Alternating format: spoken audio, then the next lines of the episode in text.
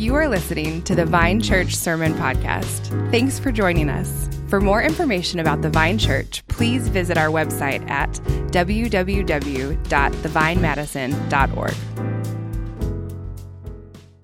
We are continuing in our Madison Multiply uh, series called uh, Learning Evangelism from uh, Jesus. And it's been, uh, I don't know about you, I, I, it's been really challenging for me. Because evangelism is something I know I'm supposed to do as a Christian, um, but it's also that thing that I, I really struggle at actually just doing as well. And so, as I've prepared this message, this is now uh, this is my final tour uh, of giving this message. It's challenging every time because I'm like, Lord, help me uh, to live this out in my own life because I need I need to learn from Jesus and how He demonstrated uh, living a life on mission. And so I hope all of us, uh, as, as, as, our prayer as uh, Madison Multiply pastors, is just that our, our family of churches would be shaped uh, by how we see Jesus care for the lost, and that by God's power and by our faithfulness, we would see so many conversions across our city for the glory of God. Amen? May that be true. In our time this morning, we're going to consider the story of Jesus and Zacchaeus. Jesus and Zacchaeus. And if you grew up in the church, you probably are familiar with this story. And if you grew up in the church, you're also probably familiar with a little tune that I've had stuck in my head all month long, right? Want to sing it together? Okay, let's go. Zacchaeus was a wee little man, and a wee little man was he. He climbed up on the sycamore tree. Lord, he wanted to see. Can we keep going? And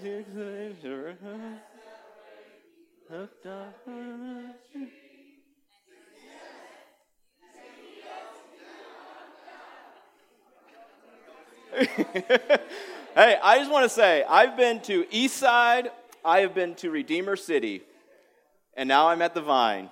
And you all are the only church to sing it all the way through. I don't know if we're giving out trophies, but I don't know if it warrants a trophy. but before we open up to Luke chapter 19 and look at Zacchaeus, I, I um, there was an interesting article. It's actually a year old from an organization called Gallup. And the article is entitled U.S. Church Membership Falls Below Majority for the First Time. So, U.S. church membership falls below majority for the first time. And this is last year, meaning for the first time in American history, more people um, are saying they don't have a church home than who do. And that's probably not too surprising to our ears, right? That kind of makes sense, right, as we look around and observe things. But what I did find surprising is that this polling has been going on for decades.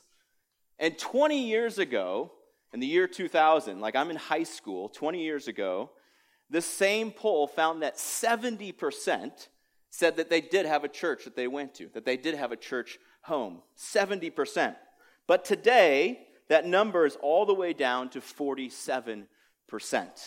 So it's a 20% drop in 20 years, from 70% to 47%. Like, where will the next 20 years take us, right? Lifeway Research and Pew Research really collaborate this discovery in their own polling, saying that six out of every 10 evangelical churches have either plateaued or are in decline.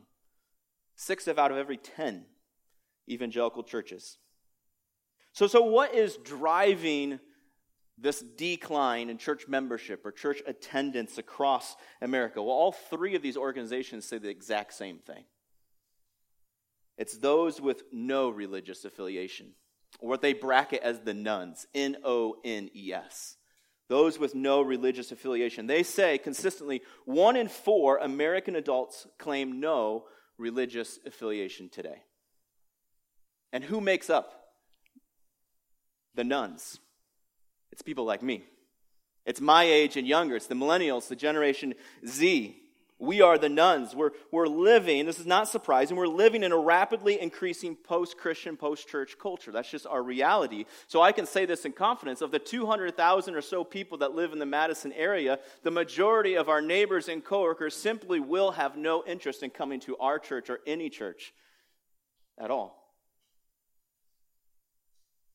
Yet, despite this decline, as I try to paint it as a decline, right? Half of our population is religious. Half of our population will say they go to church. That's a lot of people. So, so I say that to say that there is a way that we could make this church, we could make the vine work and be a, a sustainable church without any regard to those who are unchurched or who, the, the nones. We can make this church work. Right? We can, we can create a beautiful, clean website. We can cast compelling vision. We can build really helpful programs for you all or for the community. And then we can just sit back and rely on the Christians that we know who are going to be moving into our town. And we know, we see this happen all the time. Thank you, Epic. Thank you, UW, right? We can sit back and be a church destination for the already church folks who are coming into our town, right? This could be our church growth strategy. We could go after this really hard, right? Except we'll learn from the life of Jesus, from his encounter with Zacchaeus. Hear this that Jesus was far more concerned while he was on earth with those who had no interest in church than those who did. Look at with me at verse 10, Luke 19. Luke 19 is where I'm at. Verse 10, this is a summary statement of this encounter. And it's actually out of the words of Jesus' own mouth. He says, For the Son of Man, Jesus, he came to seek and to save who? The lost. The lost. That's Jesus' mission, to seek and to save the lost. That's why he came to earth. And I don't like this reflection by Tim Keller, but I think he's spot on. Listen to how Tim Keller reflects on Jesus' mission. He says this Jesus' teaching consistently attracted the irreligious while offending the Bible believing religious people of his day. Our churches today do not have this effect. The kind of outsiders Jesus attracted are not attracted to our contemporary churches. We tend to draw conservative, button down, moralistic people. The licentious and liberated, or the broken and marginal, avoid church. That can only mean one thing. If the preaching of our ministers and the practice of our parishioners do not have the same effect on people that Jesus had, then we must not de- be declaring the same message that Jesus declared. That's painful to hear, right? You see, Jesus came with a mission to reach those who would, who would never show up at church. And as his church, we're called to join him. We're invited to join him on this mission. So, this is our big idea that we're rallying around today that as Jesus cares for the church, we, the church, care, or as, let me say that. As Jesus cares for the lost, we, the church, care about the lost too. As Jesus cares about the lost, we, the church, care about the lost too. Let's pray again, inviting God to uh, be at work in our hearts and minds. Lord, we love you. Lord, we pray that you would open our hearts to your word and your word to our hearts. Lord, you prune back any hedge of disbelief that we might see you most clearly in these moments together. Lord, we ask by the power of your spirit and word that this would be true. In your name we pray. Amen. Well, again, we're in Luke 19, and in this encounter with Zacchaeus, we really see a clear way in which Jesus demonstrates to us what it looks like for us to care for the lost. And so our direction is really just kind of following the narrative this morning. The first, we'll see this picture of the lost. We'll see Zacchaeus, a man without faith. So we'll see a picture of the lost. And then we'll see our Savior. We'll see Jesus and how he's presented. And then lastly, we'll tie it all together. What do we learn from Jesus, our Savior, as he interacts with the lost? So we'll look at the lost, look at our Savior, and then we'll look at what we learn from Jesus' encounter. Sound good? Okay, I'll take that as a yes. In all of Jericho, where this story, as you see there in verse 1, in all of Jericho, where this story takes place, I would say this. Let me suggest that Zacchaeus may have been, perhaps, the most unlikely candidate to be welcomed into the family of God. Why do I say that? Well, look at verse 2 with me. Luke tells us that he's a tax collector. And this is a big problem. We know Rome at this time is global power, right? And it's not a, a pleasant occupying force looking to instill like uh, stability and peace in the region, but rather they're looking to bring uh, their, their, their brutal tyrants, right? Slaughtering innocent lives to expand and enlarge their empire. And wherever Rome conquered, they'd place heavy taxation upon their subjects. And they would employ local civilians, and in this case, local Jews, uh, to collect the taxes that they imposed on the people. Because they knew they needed somebody from within, somebody who knew the people, someone who knew where the money was at. And so they'd employ these local Jews, and they, they wouldn't pay these tax collectors. Rather, they would say very smartly, hey, we expect this much in the taxation, and anything more than that, go ahead and keep. And in addition, they'd also give them a squad of Roman soldiers to help enforce any taxation that Rome might demand or that they personally just conjure up to fill their own coffers, right? That's a system ripe for corruption. We can see that, right? These were men not only cheating you out of your own hard earned money and profiting from you, but these were men, they were sold out to the enemy. They were collaborating with Rome, helping fund your very oppression. Can you imagine a worse person? It's hard to think of a modern example. It's perhaps the only example might be that of, of, Jews and Nazis, of a Jew like collaborating with the Nazis to help fund the oppression of the Jews. Like it's unthinkable, right? This is why tax collectors are hated. They're thieves and traitors to their Jewish nation. And so despised at this time, uh, Jewish law, I learned, said they didn't even consider tax collectors as human beings. So that if a tax collector was talking to you, it was okay to lie to them, for lying to an animal such as they were considered was not a sin in Jewish law. Except Zacchaeus is not just a tax collector, is he? Look at verse 2. He's a chief tax collector a chief tax collector. Meaning, in some sort of way, he's like top of the pyramid tax collector with all other tax collectors in the Jericho region, perhaps reporting to him, no doubt reaping the riches also from their uh, tax collection. Which is why he also says in verse 2 that Zacchaeus is rich. Zacchaeus is rich. And though he's rich, though he's profitable, the other side of the coin, though, is that Zacchaeus is an outcast. He's barred from entering the synagogue as a Jew. He's barred from entering the synagogue. He's shunned in every Jewish relationship. Tax collectors were unclean. They're lumped together with the prostitutes and the sinners, the outcasts. Come near a tax collector and you defile yourself. But as we look at verse 3, we see that Zacchaeus has a curiosity about Jesus, doesn't he? But Luke tells us that because of the crowd, because of his small stature, Zacchaeus can't get near. You, you, can kind of imagine the scene knowing how despised that Zacchaeus is in this moment as he's trying to like squirm his way through the crowd, the people pushing, casting insults at him, like, hey, you little disgusting pig, you're not getting through. This is our Messiah, not yours. The crowd won't let Zacchaeus get near Jesus even though he's powerful enough to throw you in jail, even though he's rich enough to have the biggest house in town, he can't get near Jesus. But he has a curiosity.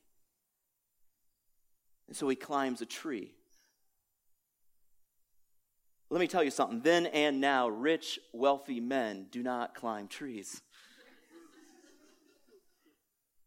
Zacchaeus is painting a picture of what it is to be lost to have no faith in God.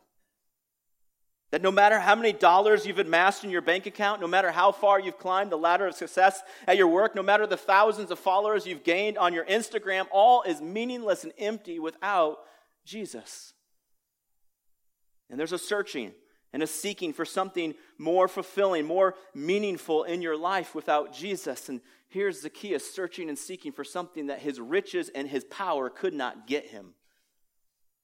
And so he goes out on a limb, pun intended. He goes on a limb curious about the person of Jesus. I don't know all of your stories this morning as I look out at this room, but perhaps Zacchaeus is a your story as well, curious about the person of Jesus, searching and seeking for something more meaningful and fulfilling in your life. This is a story of great news for you. Jesus came to seek and save you. That was his mission to, to seek and save the lost. It's good news for all of us, isn't it? Amen? He came to save us. And now we get to see how he does exactly that as we see this narrative unfold. And by this time in Jesus' life, it's near the end of his life. He's on the way to Jerusalem.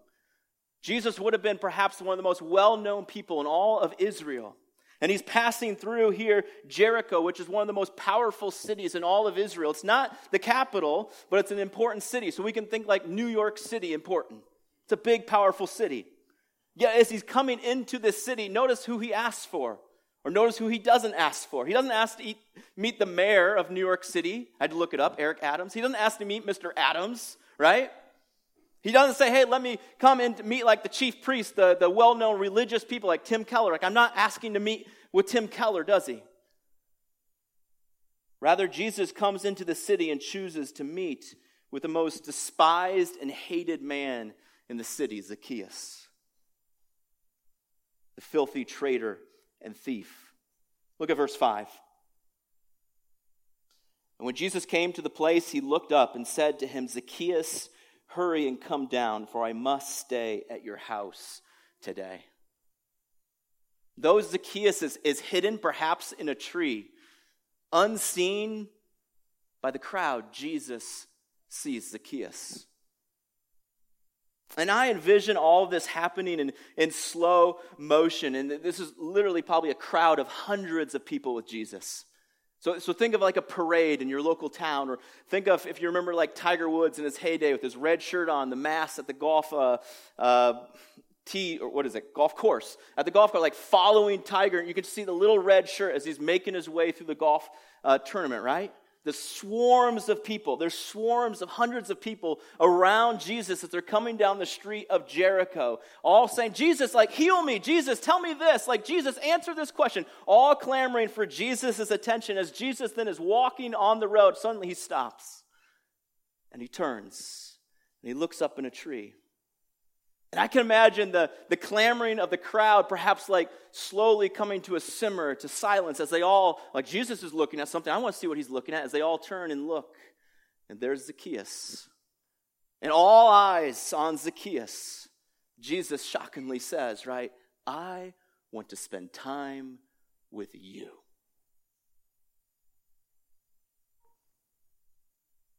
We might think in this moment, Jesus, that's pretty presumptuous to invite yourself over to somebody's house, someone you don't even know, right? What is Jesus doing here? Why is he inviting himself into Zacchaeus' home? Well, again, remember the social and religious customs of the day as it relates to Jews and tax collectors. Because it simply would have been unthinkable for any Jew to enter the home of a tax collector, let alone a religious leader such as Jesus. So, because Zacchaeus literally, he cannot invite Jesus into his home. That's not acceptable. Jesus invites himself. Jesus invites himself, much to the shock of Zacchaeus. Look at verse 6. So he, Zacchaeus, hurries and comes down and receives him, receives Jesus joyfully. Zacchaeus has no idea that when he climbed that little tree, that this would be the result. He's shocked. He's a man that's used to being despised and hated and overlooked. So when Jesus looks at him in the eye, you have to imagine he's grabbing onto the branches, like, okay, here comes another rebuke, right, from the religious leaders. Yet Jesus says and calls him by name, Zacchaeus, I want to spend time with you. And, and not, not with these in the crowd. And, and, the crowd would have been religious people. They're going to the Passover to celebrate the Passover. This is, this is the religious crowd over here. But he turns to the unreligious, to Zacchaeus, the outcast, and says, I want to spend time with you. It shocks Zacchaeus and it also shocks the crowd, doesn't it? Verse 7. And when they, the crowd, saw it, they all grumbled, saying, He has gone in to be the guest of a man who is a sinner.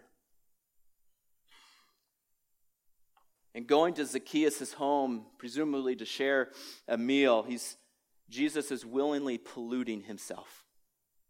He's willingly polluting himself. He's ignoring every social and religious custom of his day so that, why does he do it? To fulfill the mission for which he was sent, which is to seek and to save the lost to make the unseen seen, to make the outcast belong. In the final moments of this story, in verse 8, we see the marvelous result of a lost person encountering the person of Jesus. Some of the best words in all of Scripture here. Verse 8 And Zacchaeus stood and said to the Lord, Behold, Lord, the half of my goods I give to the poor, and if I've defrauded anyone of anything, I restore it fourfold. I don't know about you, but very few people willingly give away 50% of their wealth. Granted, Justin Laurel just gave away all of their possessions yesterday. but if you think of all your wealth and giving away half of it freely, willingly, like who does that? Not even to your kids, right? But here he's doing it to the poor.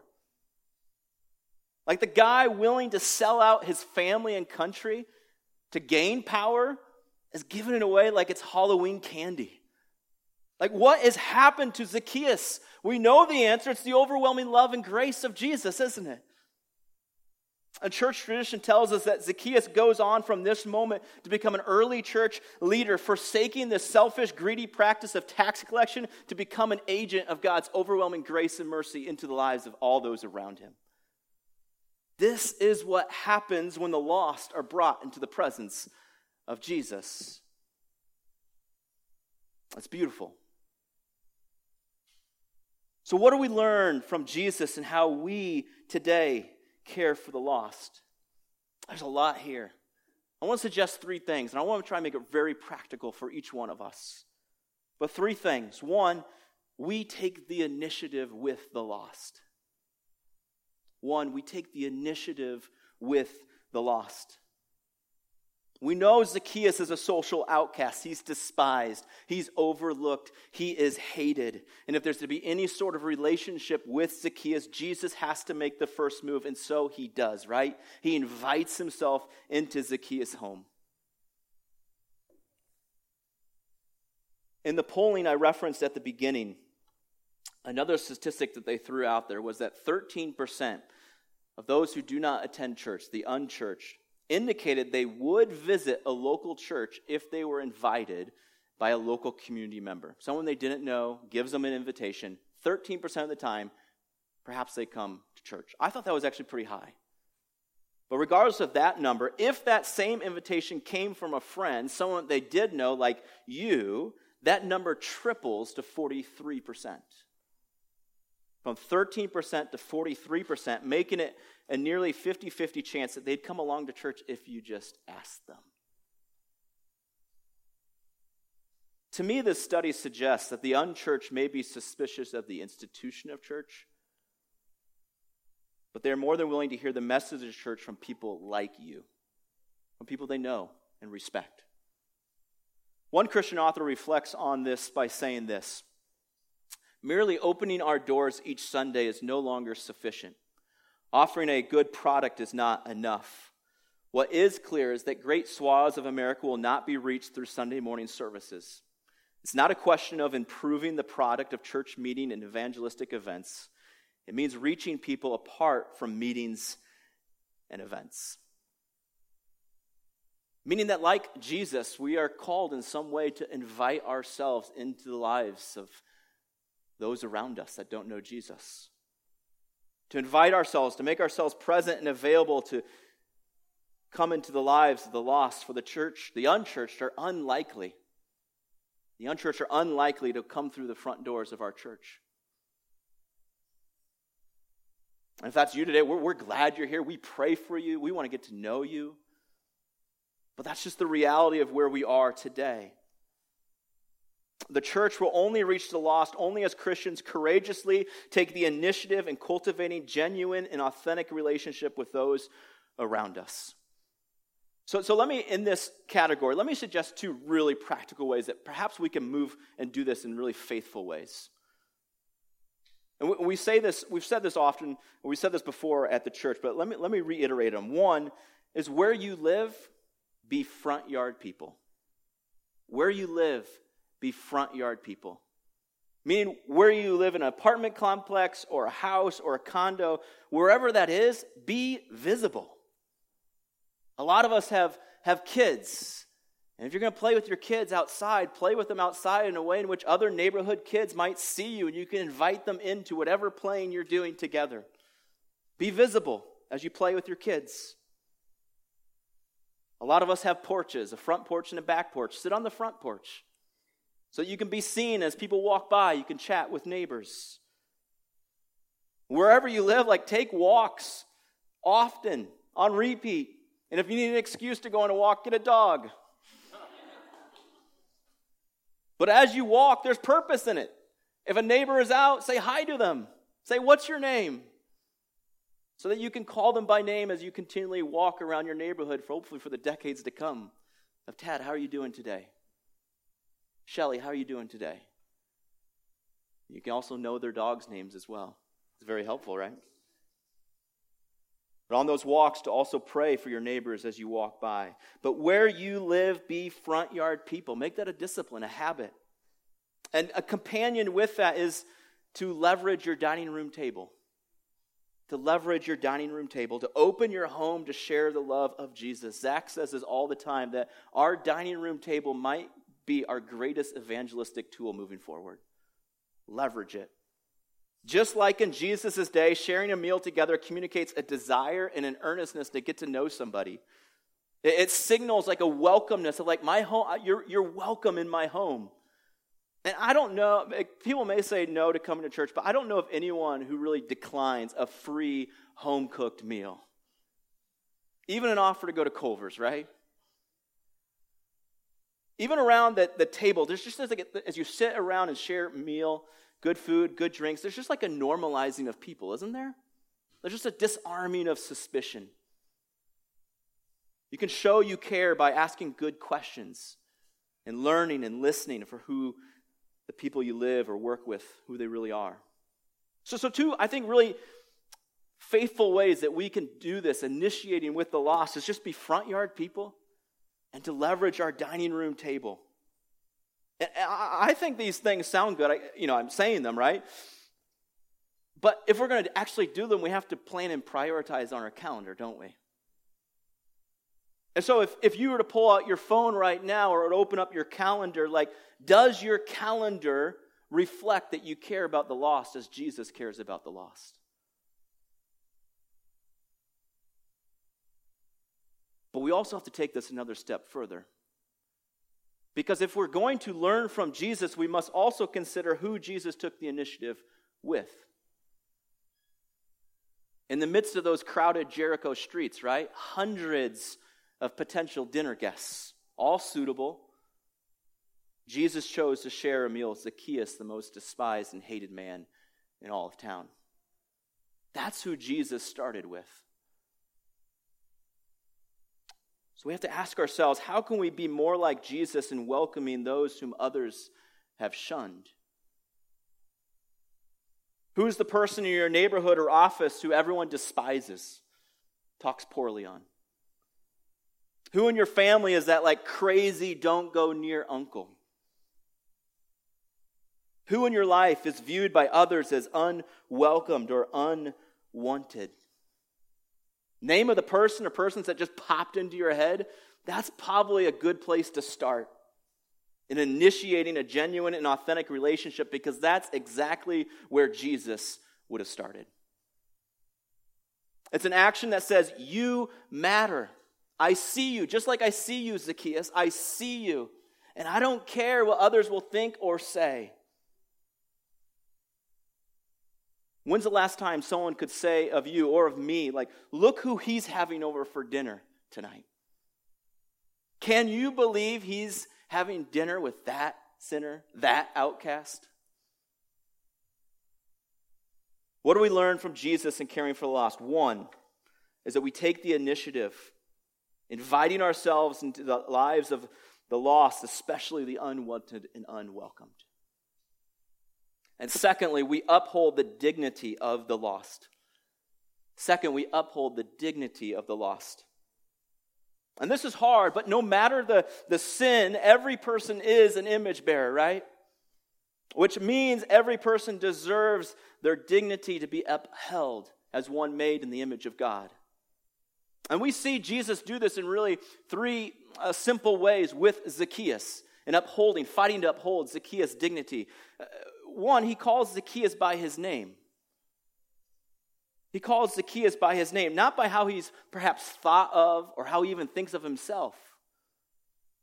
I imagine Zacchaeus more often than not was called very unpleasant names by the Jewish community that hated him, by the Romans who could care less about him.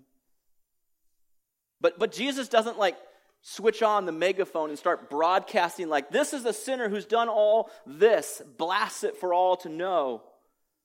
But he looks him in the eyes and calls him by his proper name. Who he is. When emily and i lived in chicago we attended a church of about 100 people similar to this and every sunday the pastor would lead us through communion and it was a church where you came forward and, and the pastor would distribute the elements and he would say, James, the body of Christ broken for you. James, the blood of Jesus spilled for you. Every week, literally every time I would come forward, he would say my name and those words together. Now, here's the deal a little secret. I was an, uh, I was an unfaithful church attender. I was in college. Not that that's an excuse, but I was like very unknown, very spotty attendance at this church. I had like one conversation with this pastor, but without fail, every time I came forward, he would remember my name. He wouldn't label me by like unfaithful church attender. He would say, James, the body of Christ broken for you. And by being known by who I was, I felt welcomed. I felt like I belonged. There's a dignifying power in recognizing people for who they are, be made in the image of God. Jesus upholds Zacchaeus' dignity in three ways calls him by his name, Secondly, he, he demonstrates really simply a desire to spend time with Zacchaeus, right? I think as Christians, I know in my own heart, there's a tendency that we have to separate, separate, separate from sinners.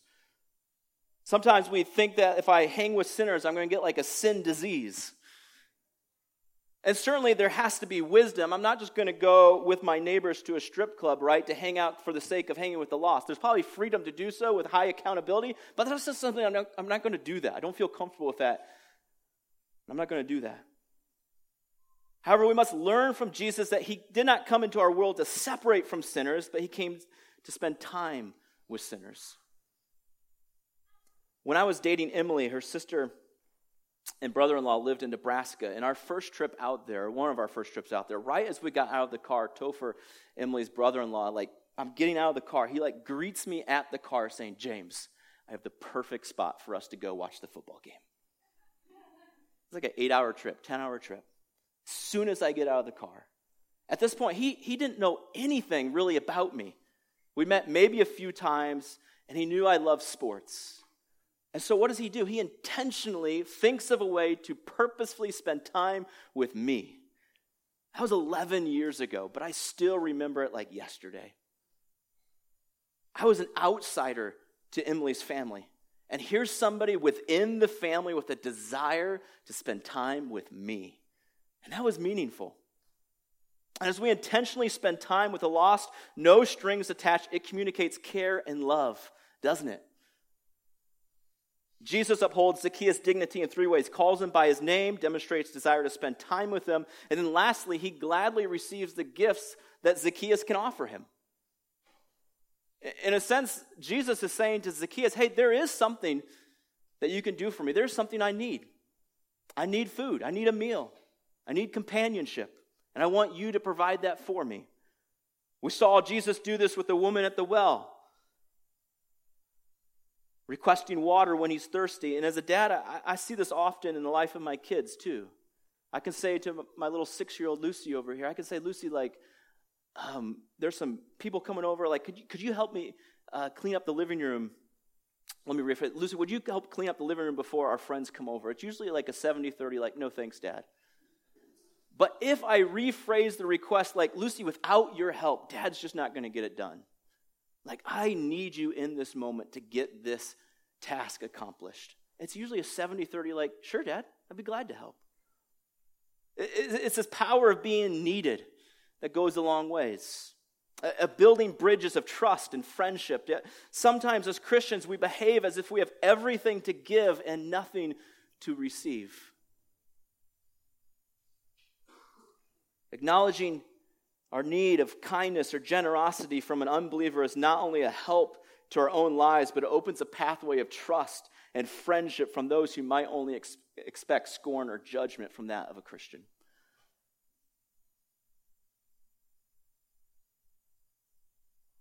What do we learn from Jesus in caring for the lost? One, we take the initiative, especially the unwanted and unwelcomed. Secondly, we uphold their dignity as image bearers of God.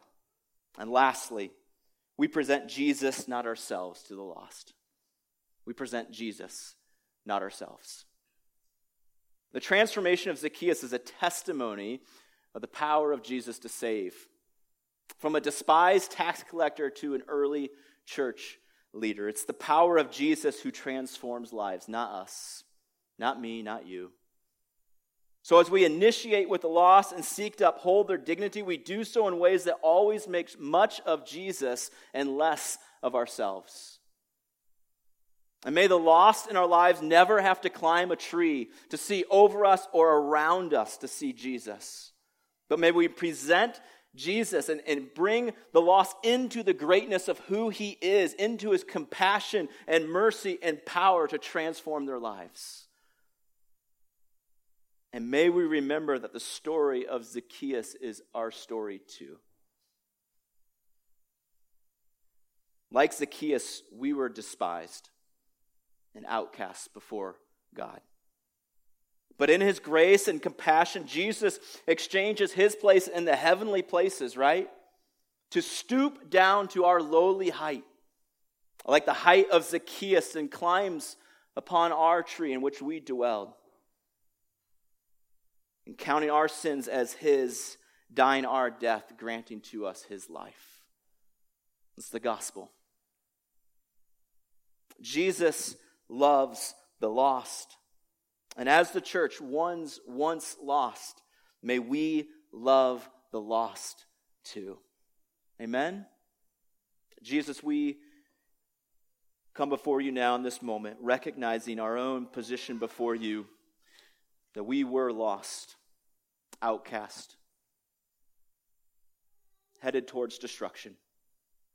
So, Lord, we praise you for your mercy and grace and power to save. Lord, we worship you this morning. We worship you, Jesus. The beauty of the gospel, the power to transform lives. Lord, may we truly live as sent ones, declaring and demonstrating the greatness of who you, Jesus, are to those around us in our everyday life. Lord, by the power of your Spirit, would that be so? In your name we pray. Amen.